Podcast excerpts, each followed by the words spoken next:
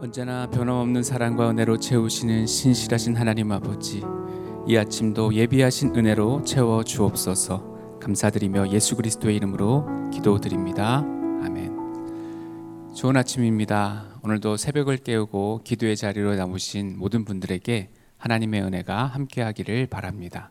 오늘 우리에게 주신 하나님의 말씀은 마태복음 21장 23절로 32절 말씀입니다 저와 함께 교대로 읽겠습니다. 예수께서 성전에 들어가 가르치실새 대제사장들과 백성의 장로들이 나와 이르되 네가 무슨 권위로 이런 일을 하느냐? 또 누가 이 권위를 주었느냐? 예수께서 대답하시되 나도 한 말을 너희에게 물으리니 너희가 대답하면 나도 무슨 권위로 이런 일을 하는지 이르리라. 요한의 세례가 어디로부터 왔느냐? 하늘로부터냐? 사람으로부터냐 그들이 서로 의논하여 이르되 만일 하늘로부터라 하면 어찌하여 그를 믿지 아니하였느냐 할 것이요. 만일 사람으로부터라 하면 모든 사람이 요한을 선지자로 여기니 백성이 무섭다 하여 예수께 대답하여 이르되 우리가 알지 못하노라 하니 예수께서 이르시되 나도 무슨 권위로 이런 일을 하는지 너에게 이르지 아니하리라. 그러나 너희 생각에는 어떠하냐? 어떤 사람에게 두 아들이 있는데 마다들에게 가서 이르되 예 오늘 포도원에 가서 일하라 하니 대답하여 이르되 아버지 가겠나이다 하더니 가지 아니하고 둘째 아들에게 가서 또 그와 같이 말하되 말하니 대답하여 이르되 실소이다 하였다가 그 후에 뉘우치고 갔으니 그 둘 중에 누가 아버지의 뜻대로 하였느냐? 이르되 둘째 아들이니이다.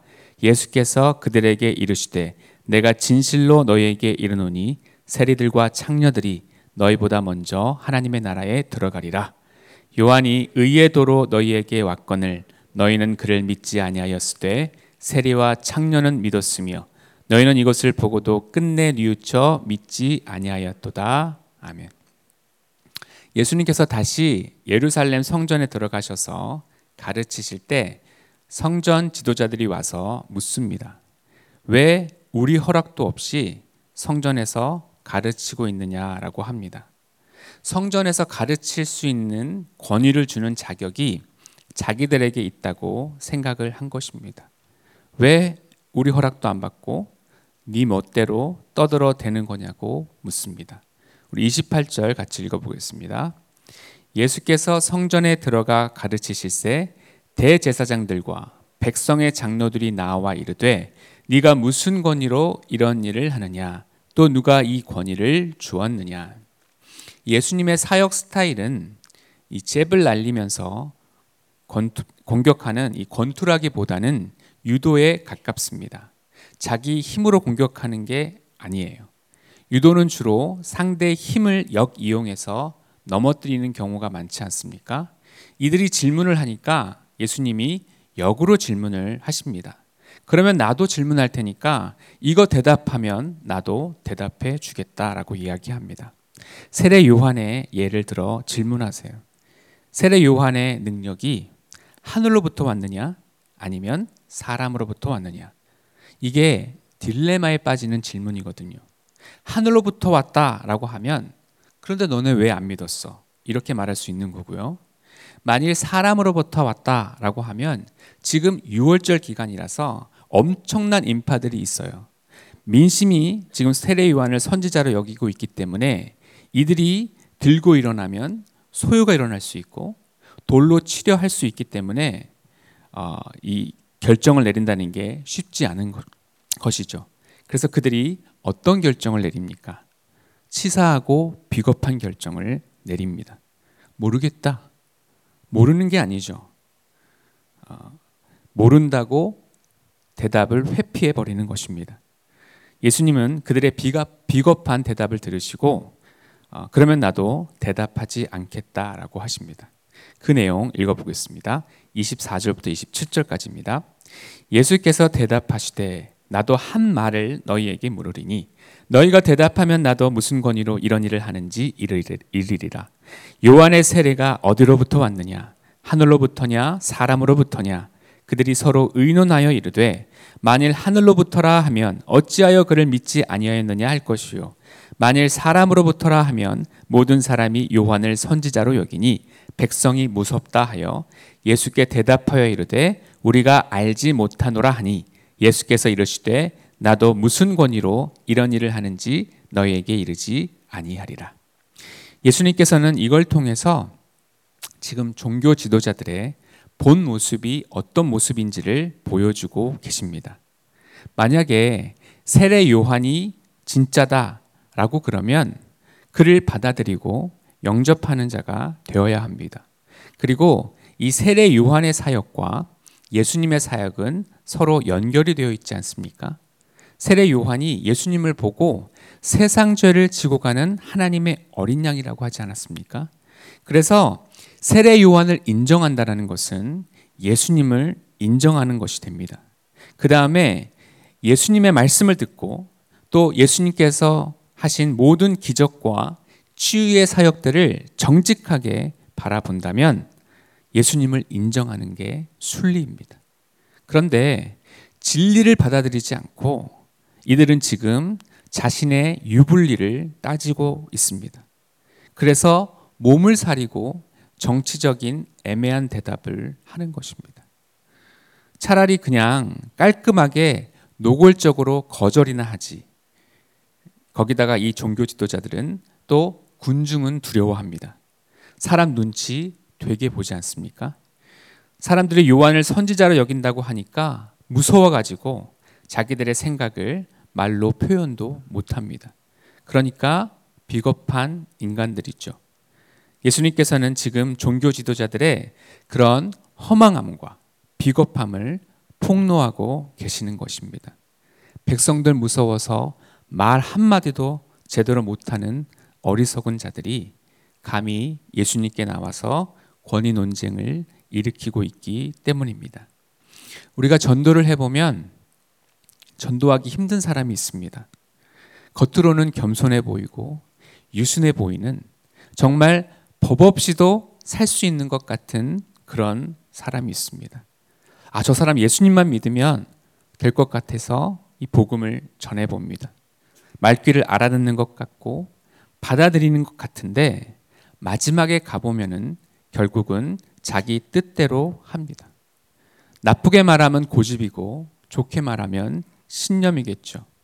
이 고집과 신념이 결국 진리를 밀어내고 자기 뜻대로 가게 한다는 것이 안타까운 점입니다. 이처럼 자기 뜻으로 사는 자들, 그게 종교 지도자들의 모습이었다라는 것입니다. 여러분, 신앙인의 특징이 무엇입니까? 신앙인의 두 가지 특징은 듣는 자와 따르는 자입니다. 영어로 하면 리스너이면서 팔로워가 되는 것입니다. 리스너라는 것은 무슨 뜻입니까? 내가 말하는 자가 아니라는 것입니다. 내 주장 펴고 내 고집 피우는 자가 아니라는 것입니다. 주님이 말씀하시면 듣는 자가 신앙인인 것입니다. 여러분들처럼 새벽에 일어나서 주님의 말씀을 듣고 주님, 주님의 뜻을 듣, 듣는 데에 힘쓰는 자들, 그들이 리스너입니다. 들었으면 그 다음에 하는 것이 무엇입니까? 팔로우 해야 합니다. 말씀을 따라가야 하는 것입니다. 결국 신앙인은 듣고 따르는 거예요.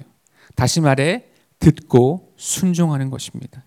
그런데 이 종교자 지도자들의 특징은 무엇입니까? 듣는 것이 없습니다.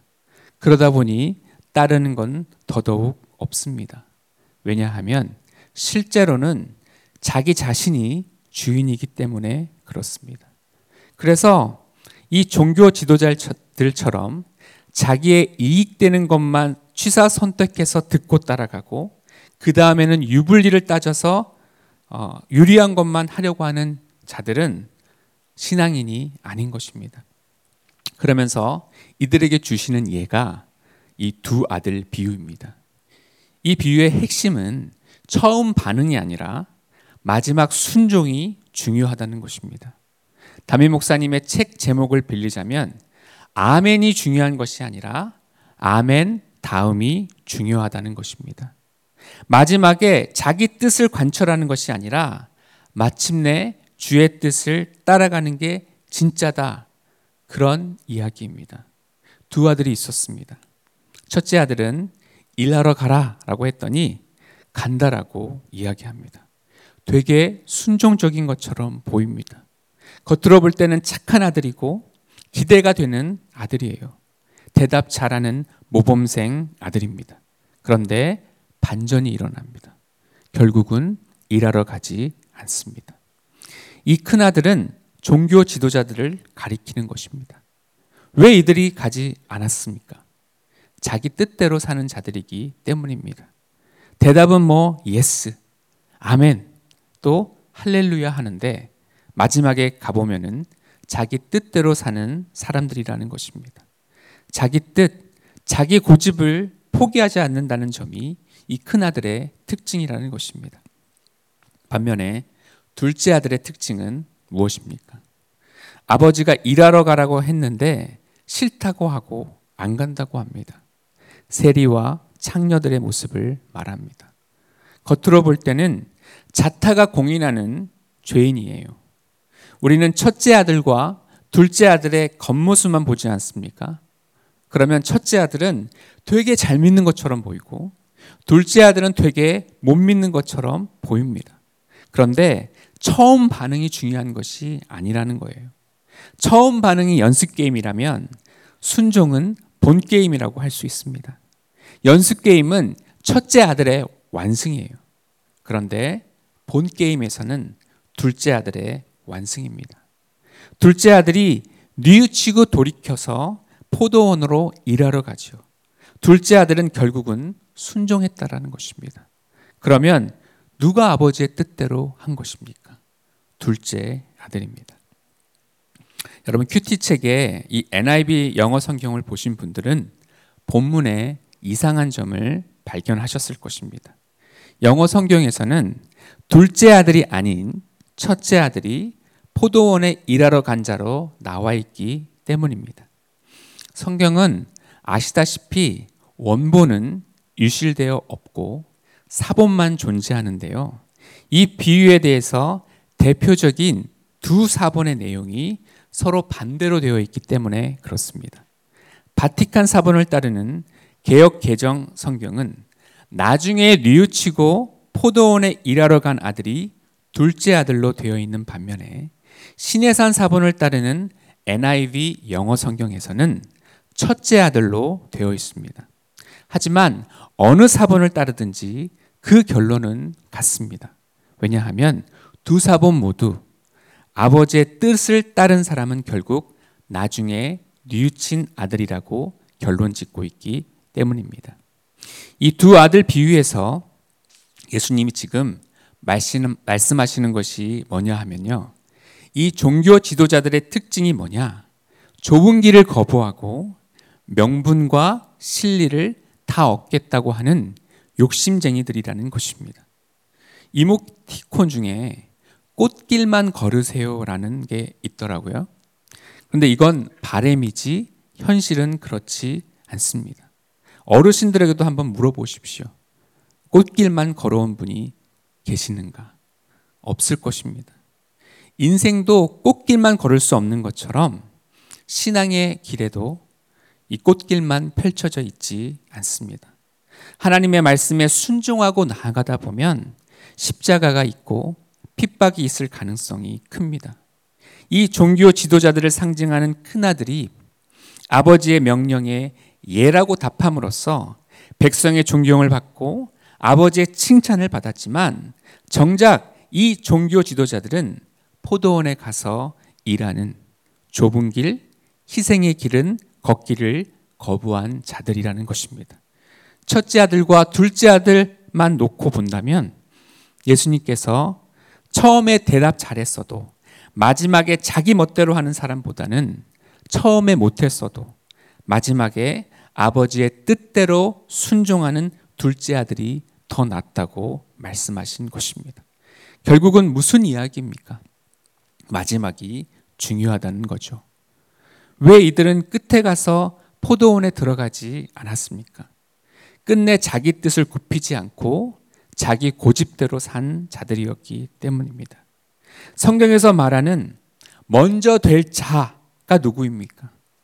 뉘우치고 마지막에 좁은 길을 따라가는 자가 먼저 될 자라는 것입니다. 그러면 나중 될 자는 누구입니까? 뉘우칠 줄 모르고 자기 뜻을 꺾을 줄 모르는 자들이 나중되고 말 것이라는 것입니다. 우리 28절부터 32절까지 읽어보겠습니다. 그러나 너희 생각에는 어떠하냐? 어떤 사람에게 두 아들이 있는데 맏아들에게 가서 이르되 예 오늘 포도원에 가서 일하라 하니 대답하여 이르되 아버지 가겠나이다 하더니 가지 아니하고 둘째 아들에게 가서 또 그와 같이 말하니 대답하여 이르되 실소이다 하였다가 그 후에 뉘우치고 갔으니 그 둘 중에 누가 아버지의 뜻대로 하였느냐 이르되 둘째 아들이니이다 예수께서 그들에게 이르시되 내가 진실로 너희에게 이르노니 세리들과 창녀들이 너희보다 먼저 하나님의 나라에 들어가리라 요한이 의의 도로 너희에게 왔거늘 너희는 그를 믿지 아니하였으되 세리와 창녀는 믿었으며 너희는 이것을 보고도 끝내 뉘우쳐 믿지 아니하였도다. 아멘. 복음 안에 있는 중요한 가치 중에 하나가 바로 second chance입니다. 두 번째 기회죠. 처음에 실패했다고 낙심할 필요가 없습니다. 왜냐하면 하나님은 우리에게 두 번째 기회를 주시는 분이기 때문입니다. 요즘 젊은이들이 많이 쓰는 말이 이생망이라는 말이 있습니다. 이번 생은 망했다라는 뜻입니다. 복음이 없는 정글 같은 세상에는 두 번째 기회란 없거든요. 예수님이 없는 세상의 냉혹함을 표현해 준 말입니다.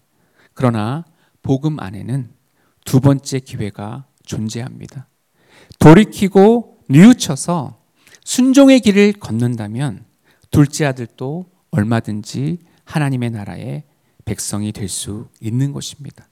이생망이 아니라 이생흥 할 수 있는 것입니다.